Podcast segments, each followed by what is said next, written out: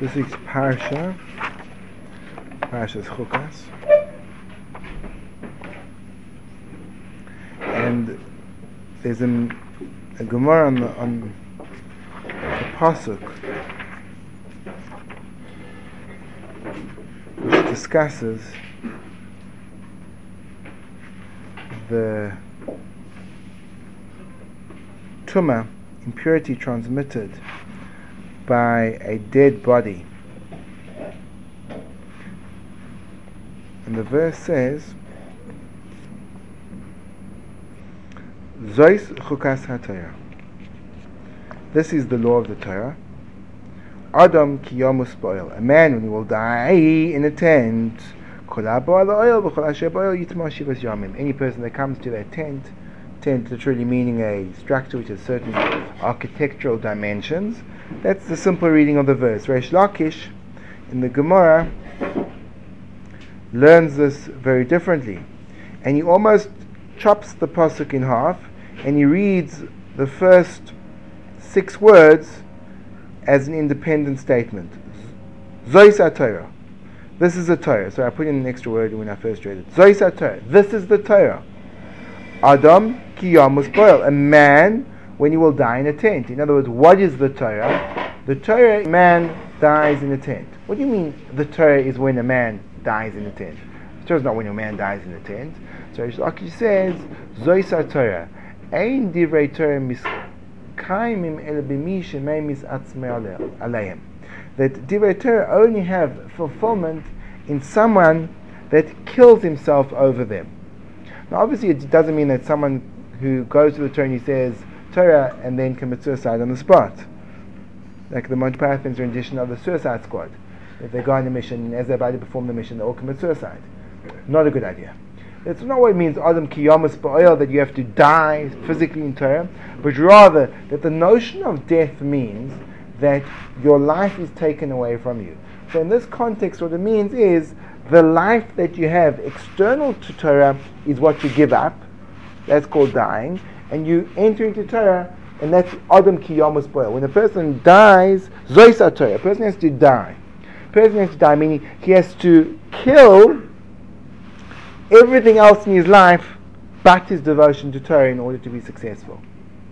Continues um, the Medrash in Parshas Noach. In Parshas Noach, the, the says the following thing. Ele told us Noach, Noach. It repeats the word Noach and therefore, the Medrash explains that when it says Eile told us Noach, the the generations of Noach, the, the what Noach made was Noach himself. And then the Medrash goes into great length to describe the role of Torah.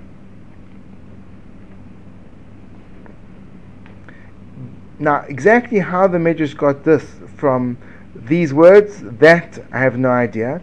But the Medrash continues and says, Yizbarach Shmoi Shomel Malchem Lochim.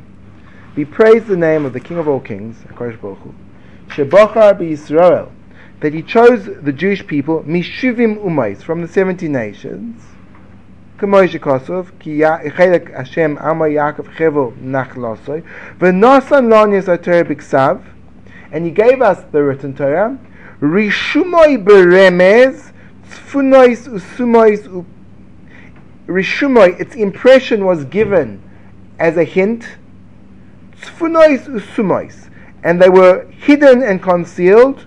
Uperishim So this is one of the sources that the Jews don't believe in the Bible. You all know the Jews don't believe in the Bible. The Bible says things that are completely anti-Jewish. The Bible says the knife for an eye, tooth for a tooth. We know that's completely untrue. If someone pulls out, pushes out, takes out his fellow man's eye. The punishment is not that he should have his eye taken out, rather he should pay monetary compensation. The, the Torah says a lot of things which are either misleading or unqualified. The Torah says you should not do any malacha on the day of the Sabbath. and doesn't tell you what malacha is. Problematic because if you do do it, you're liable for the death penalty.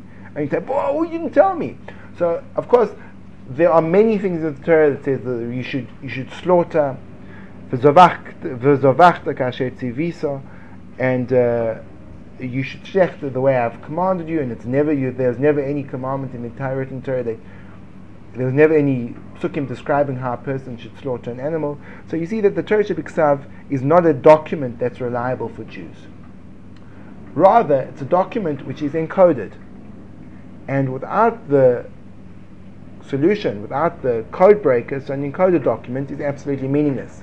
If you are a spy in Iran and you want to send a letter back and you want to make sure it's not intercepted, so you write it in code, and what you write is, I'm going to Auntie Jemima for tea, and the person who's trying to break the code reads and he says, It's amazing, he's in Iran and there's someone called Auntie Jemima. wow, it's amazing, and they serve tea there, I never knew. So then he's completely missed the point. He's completely missed the point. The point is that if you understand the way the code works and you'll break it and you think it, it actually means that he's managed to put a computer virus into the system. The marshal. so the Torah is encoded. Now the code breaker is uperishim b'Torah Shabbat is the Torah Shabbat The Torah Shabbat the oral Torah, deciphers the written Torah. Without the oral Torah, the written Torah is literally a non descriptive, non instructive document. Then, Vigila Oisam Israel, that code and the way it was broken, that was only given to the Jewish people. That was only given to the Jewish people. No other nation has privy to that, is privy to that. And not only that, the Torah which is written is principles, for Torah Sheba'al Peh, pratus, whereas the Sheba'al Peh is the details. Which is another fascinating idea. The Torah Shabbat Shebiksav never discusses particular situations. It gives over principles that the Torah Sheba'al Peh then has to make it into life. So there's another fascinating idea of Torah Sheba'al Peh. Torah Sheba'al Peh is how we create a reality of Torah in this world. For example, the Beis. The Beis judge in accordance with Torah law. Two people come before them. The one says, I own this object because I found it close to the town square and picked it up and it has no indicator that belongs to it. And the other person says, What do you mean? I dropped it five minutes before and the, there's a dispute when the Beis Din rules on the dispute, they've changed a mundane activity into Torah. So the Beis Din through the Torah Sheba'al Peh brings brings the, the place of Torah Sheba'al Peh in the Mikdash was the Sanhedrin. They bring Torah into the world by taking a case, an event, and making a Torah. The Torah Sheba'al Peh, Harbe, and Torah Sheba'al Peh is a lot. Matt, why the Medrash needs to point that out to me, surely it's self-evident. Again, I know not. Ba'al pe nemar, aruka mi'eretz midor rechova miniyam. It's wider than the earth, it's longer than the earth, and it's wider than the sea. And it's written in regard to be'eretz achayim. And you will not find the oral Torah in the land of the living. The Gemara asks, that's a strange thing to say, Medrash. What do you mean you won't find it in the land of the living? V'chi be'eretz hamesim timotze. You're going to find it in the land of the dead? Ella, rather, שלא תימוצא תורה שבעל פה אצל מי שיבקש עונג העולם. you will not find Torah Sheba'al Peh by a person that looks for pleasures in this world. Taiva, a person who seeks desire. the covered in a person that seeks honor. Ugadula in a person that seeks a higher status, greatness.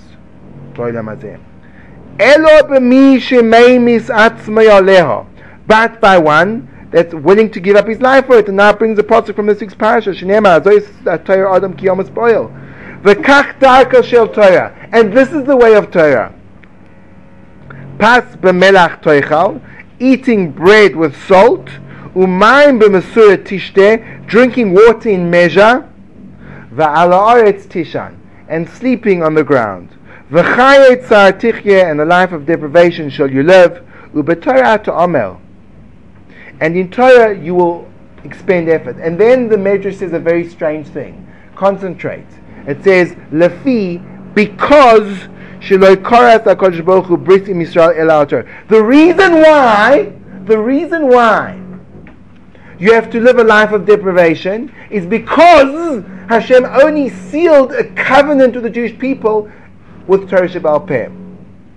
What's the causation? Because Hashem made a covenant with the Jewish people, that's why you have to live a life of deprivation. Doesn't follow. Why, why is one related to the other? So Moshe Shapiro explained this in the following way.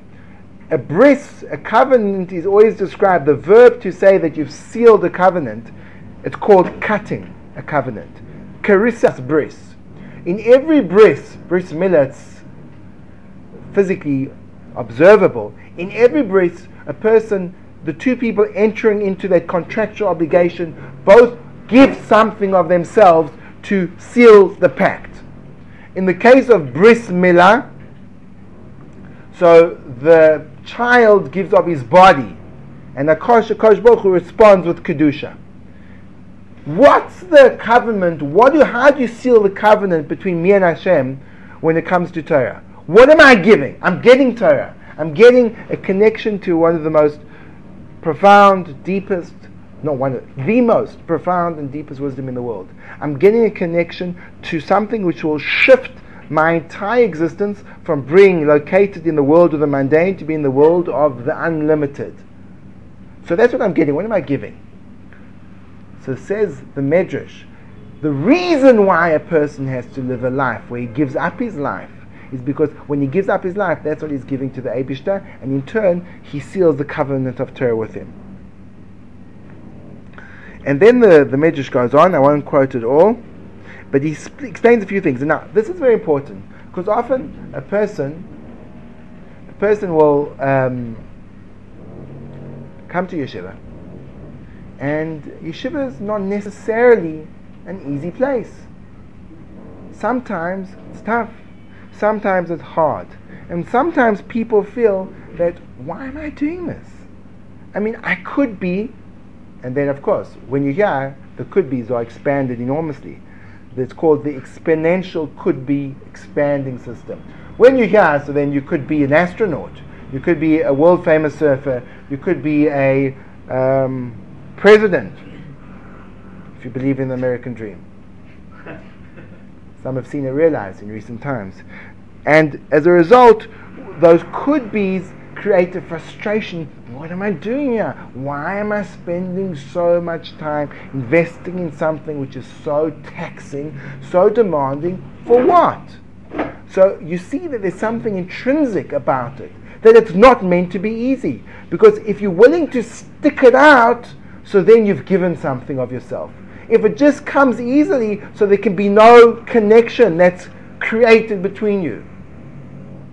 Continues the, the Medrash.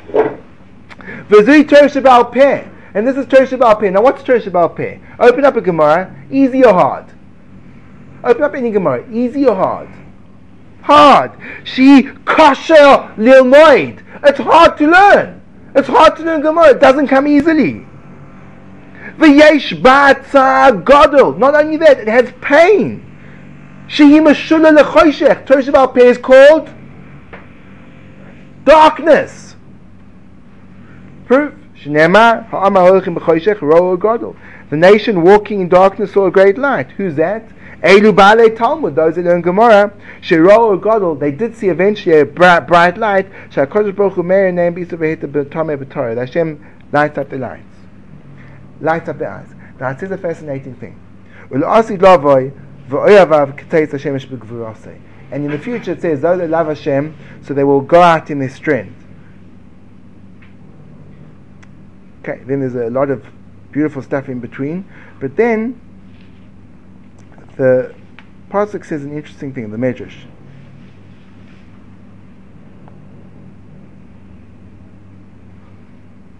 The Medrash says, I won't go through the language, it says, why did the Kodesh Baruch Hu, at the time when the Jews were given the Torah, why did he suspend the mountain above them and say to them, you have to... Ex-? They'd already said Na'aseh V'nishma, they'd already expressed their full consent and desire to accept the Torah. But yet he seemed to coerce them at the Mount of Sinai as well. So the Medrash Tanchuma answers because they accepted the written Torah, they didn't accept the oral Torah. And the reason why they didn't accept the oral Torah is because she uh, now the expressions that the, the Medrash uses over is it's as strong as death. Kosher kashoil, and it's as hard as hell. So that's the expression they uses. Lefi she'ain lo made oisa, and now is a crucial word. And this is what I'd like to focus on, because I think that sometimes this gets lost in the process. Lefi she'ain lo made oisa that the only person that learns Torah is someone that loves Hashem. Now he brings in a brand new concept. That it's not just about deprivation. And it's not just about giving up. And it's not just about self-sacrifice. Ultimately, it's about love. And love is a real connection. And I think this is an area where perhaps we need to reframe ourselves in our paradigm. And I think there's a very deep destructive energy today in undermining the quality of relationships.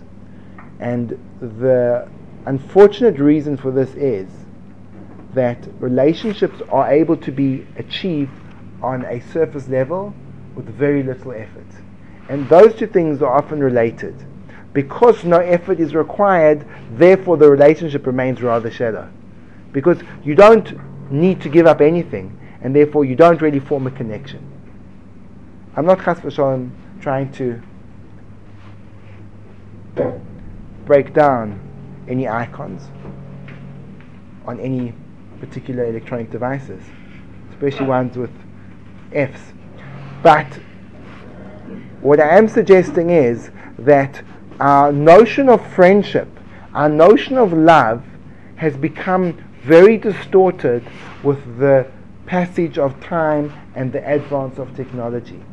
Because technology has become so widespread and it's so easy to have friends that you can count and probably come up with stats of how popular are based on the recent friend trends as a result, if a person looks upon it, it's, that kind of description. That's not a friend, someone that I can double click and send my trivial details of my life to, and therefore that allows him at least the right to send it back to you. So we now both feel fulfilled because we know that we've got some type of value because we've got lots of people that they themselves couldn't care less about us only in, in as much as to send back to us. Where is where's the quality of the relationship? Where are going to give up? Everything is so easy. When it comes easy, it means nothing. When it comes easy, it means nothing. When it comes hard, so that's the test. But if you create relationships which are easily fulfilled, so you never get to test them. You never get to, to they, they never get to explore the depth of how far they go.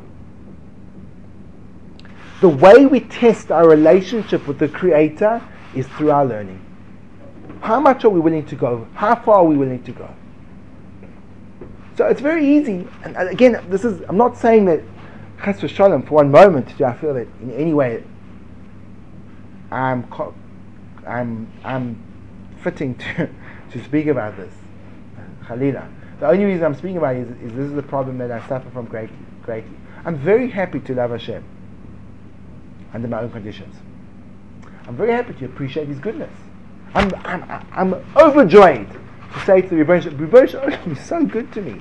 You are so good to me. I, I, I don't have a problem with that. But I do have a problem with giving back. I'm happy to acknowledge, but I don't want to give back. I want to live my life under the conditions that I want to live my life. I don't want to shift myself from my comfort zone. Now, because of that, I think I'm gaining. I think I'm gaining by not shifting my comfort zone. But I'm losing. I'm making Hashem my Facebook friend. I'm making my Facebook friend. I come and I double click. So again, in Judaism, you don't double click, you double shackle. it's a double shackle. You bring shalom. The truth is, it's a double shackle triple because it's three times a day. So you do the, the triple double shackle. and you're my Facebook friend, and I, I pay, I pay, I pay my dues, pay my dues. But where's the passion? Where's the connection? Where's the love? Where's the love? Well, well, you have to understand that I'm a little bit, you know, I've got myself. So this is a problem. How do we break out? How do we break out of that cage of self? So now, there's a couple ways of doing it, and this is where it becomes tricky. This is where it becomes tricky. The one way you could do it is just take the words literally, Adam Kiyam and try to push yourself. In other words, and this is the tricky part, you try to push yourself beyond. Try to push yourself beyond. And when you push yourself beyond, just a message from one of my Facebook friends.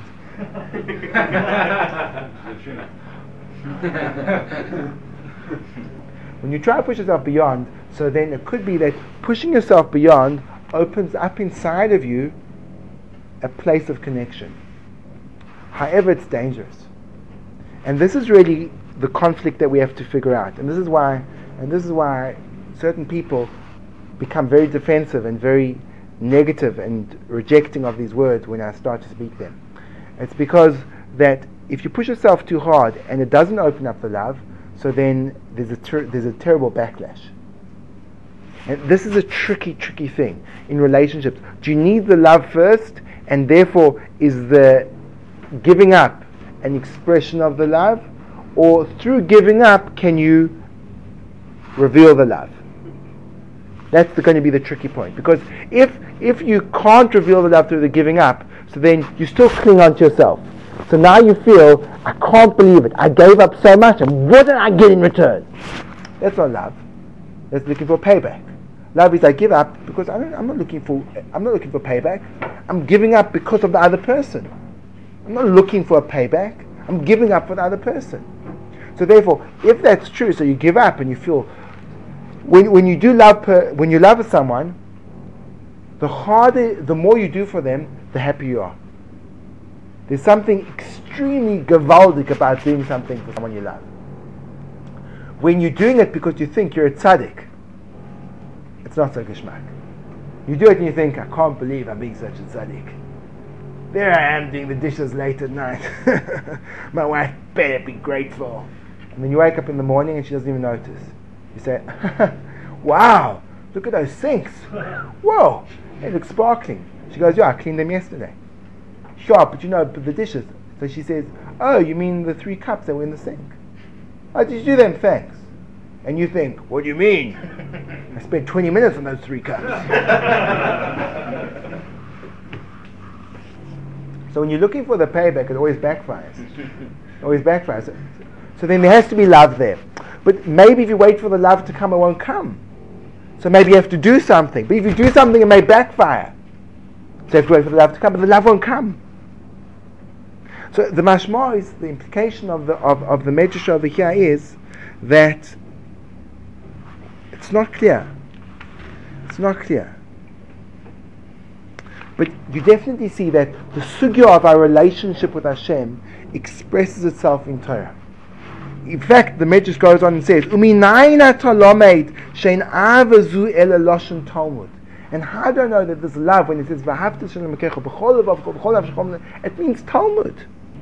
Rei maxi v'charav. Look what it says afterwards. V'hayu advarim ha'ele asher noichim et tzavachayim alev avecha. V'eize zeh, and what is that? V'eize, what's that? Zeh Talmud. Shu alaleiv. Ha've'omer v'shinantim levanecha. Zu Talmud shetzorich shinun, etc. So you see that the sugya of limud Torah is a sugya of ahava. It's a sugya of love, and in love, the love is proved by the depth of the relationship, and the depth of the relationship is proved by how much I'll come out of myself for the other. The more I'm enclosed inside of myself, the less the love is, the further and more distant we are. The Gemara in Sanhedrin says a fascinating thing It says, when we were in love, so Gemara, I think, on Daf, Daf, Daf, it's on Daf. So, Gemara, so Gemara, at least I said it in Sanhedrin. It's a Gemara. It's I didn't say it. There's a well-known Chazal. Uh, what is a well-known Chazal? It's well-known, and it's Chazal. There's a Gemara in Sanhedrin, and it's on Daf Zayin. It's on Daf Zayin. The Gemara in Sanhedrin Daf Zayin says the following thing. Zayin Amud Aleph. Huda have a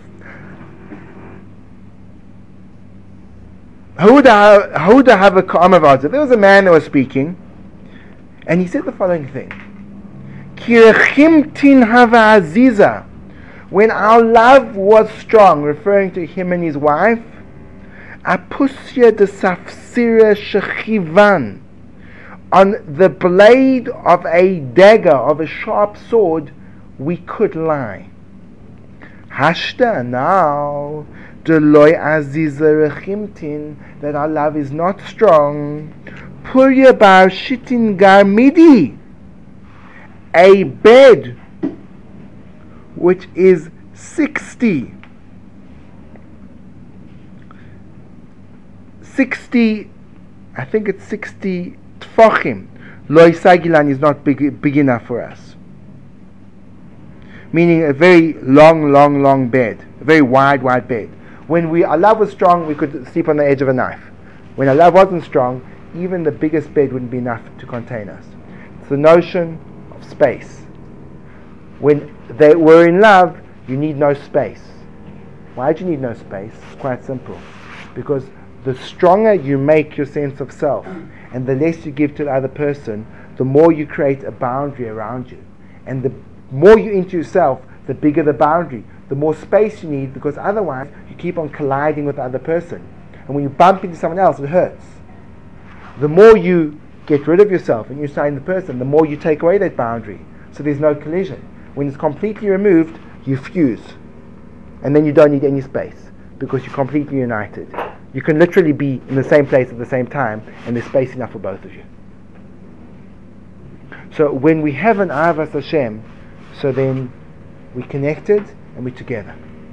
When we don't, so we create these boundaries and we say, Hashem, Bevakasha, come into my life at this time, at this point, when I'm ready for you. I once one of the most shocking rabbinical appearances I've ever seen was I went to a shul and it was ostensibly an Orthodox shul, and the rabbi was giving his speech to a bar mitzvah boy. And when I heard what he said, I was I was I was literally shocked at how how a person who's a man of the cloth can can stoop so low. Obviously, the bar mitzvah wasn't from, and he felt like he didn't want to impose too much on him, like Judaism, on his bar mitzvah, which is an interesting kind of, I suppose, it is a bit of a conflict for rabbi and how he deals with it. So, so you have to realize, you have to realize, uh, Francois, that the name is fictitious. You have to realize, you have to realize that the Jewish God, and he quoted was Parshas. Was it was Parshas Noach Taka? Uh, you obviously didn't read the Medrash. There's Parshas Noach, and it says Hakadosh Baruch Hu says V'yishkoin. The pasuk is V'yishkoin b'oel Hashem, and Hashem will dwell in the tents of shame. And he says Hashem's a shachain. He's your neighbor. You have to realize Hashem's your neighbor. And Hashem is a good neighbor. What's a good neighbor? He doesn't barge into your house. He only comes in at certain times. He doesn't interrupt you during meal times. You have to realize Hashem's there next door. And sometimes you can invite him in, but he won't overburden you. I wanted to say to him, unfortunately at the time I didn't have the guts. I hope I would today. I would say to him, Excuse me, Rabbi. He'd say, Someone spoke? Yes. Have you read Shulchan Aruch? And he would have said, Of course, I'm a rabbi. I have my samicha. And I would have said to him, I would say to him, Rabbi, I, I don't know very much of Shulchan Aruch, but probably very little, but I do know the first Seif. And if I'm not mistaken, the first Seif of Shulchan Aruch says, Shivisi Hashem lenegdi samid. Zer klal gadol b'mailoi satadikim. Having a friend, having Hashem constantly in front of you is the basic principle upon which all of Shulchan Aruch is based living with Hashem, Shavisi Hashem, I place Hashem, Lenegdi in front of me, Tamid at all times. That's what it is. But I can understand because thinking about that idea, if you are clinging onto your false sense of self, it becomes extremely invasive. It's very invasive, and the Shulchan Aruch goes on to say that when a person's with a great and mighty king, he doesn't behave the same as when he's with his buddies. So it's nice to have some chill time when God's not around. So you want to create that space for yourself. But you don't understand. You're only losing, you're not gaining. We think we cling on to our little selves because we think if we give up, we'll lose. We don't realize that when you give up, you get. When you give up your little self, you get a big self. Why are Gedolim called Gedolim? Great men. But they're not called great men, they're called literally Gadol, big. quite obvious. If I'm into myself, which unfortunately I am, maybe she should help me weiter to get out of myself. Maybe you'll pray for me. When when I'm into myself, so my being is as small as I am. And the more I'm into the little petty details of my life, the smaller I become. When I care about you, and you, and you, and you, and you, and you, and you, and you, and them, so the more people I care about, the bigger I become. Because my being extends beyond the narrow parameters of, parameters of myself. When I care about all of you, and the Creator, and the Mashiach, so uh, there's no limit. Greatness. Greatness. Rav Shach was um, came home from hospital, and uh, one he was in a terrible state. And one of his one of his um, relatives said to him, why, do, "Why did you come home? You should have stayed in hospital longer." He wanted to be home, but but you can't learn. I want to be home, but you can't even speak. He says, "I know, but maybe if there's girls that come." And they just want to pour out their hearts to me, I can still listen. But you can't move your head. But I can still listen. So I should be home for those people that come. That's called Mesiras Nefesh. That's called I'm bigger than myself, way bigger. The, the fact that he is in excruciating pain, feeding at the bottom of the barrel, but I can still help people. So it's huge. Those people are players in his life. So the this week's parasha and our striving in Torah is meant to break us open and the way we break ourselves open is by giving up little pieces of ourselves. And when we start to give up little pieces of ourselves, that's when we start to grow. The minute we cling on to, or as long as we cling on to every vestige of who we are, so the more trapped we are in this cage. The more we're able to let go and let go. Let go for other people. Let go. Let go for HaKadosh Baruch. Let go of sleep. Let go of food. Let go. Let go. It's not that you giving up. It's that you're getting. You're liberating. You're freeing. You're breaking down barriers. You're, great, you're creating transcendence. You're becoming big from small. You're becoming meaningful from meaningless. Could there be a greater joy? Could there be a greater love? There couldn't. We have to, we have to work on it, and it doesn't come easy. But, but, but, but, but imagine. Imagine connecting to that Imagine saying, Achas Sha'oti Oisu Avai Keshifti B'Veis Hashem Kol Yemei That's all I want. That's all I want. It's different, I think it was, there's a, the Rav Rishnayim, I think he was, Reuven Bengis, and when they asked him to describe Olam Haba, so there's, there's, there's the old version and the new version. The old version was stender, a Gemara, and a cigarette. the new version takes out the cigarette. so that's, that, that, was, that was him. He, he felt like he's in Olam Haba. So we don't feel that way. We can feel that way, and we get closer and closer to feeling that way, but not if we don't, not if we don't extend ourselves, not if we don't stretch.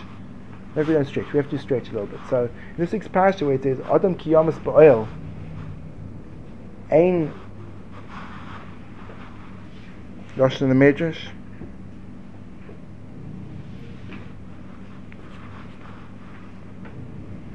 Get it right.